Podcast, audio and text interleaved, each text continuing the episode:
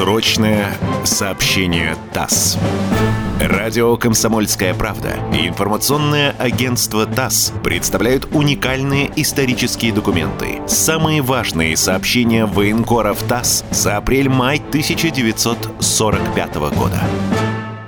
ТАСС, Вестник союзной информации, двадцать шестого апреля тысяча девятьсот сорок пятого года. Приказ Верховного главнокомандующего. Командующему войсками второго Украинского фронта, маршалу Советского Союза Малиновскому, начальнику штаба фронта генерал-полковнику Захарову.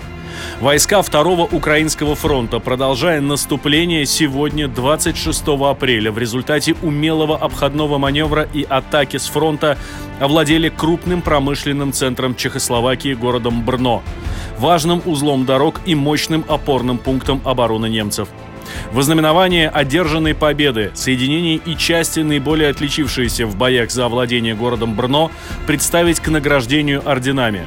Сегодня, двадцать шестого апреля, в двадцать два часа, столица нашей Родины Москва от имени Родины салютует доблестным войскам второго Украинского фронта, овладевшим городом Брно, двадцатью артиллерийскими залпами из двухсот двадцати орудий.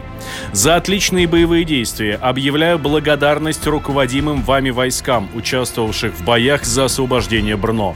Вечная слава героям, павшим в боях за свободу и независимость нашей Родины. Смерть немецким захватчикам. Верховный главнокомандующий, маршал Советского Союза Иосиф Сталин. двадцать шестого апреля тысяча девятьсот сорок пятого года.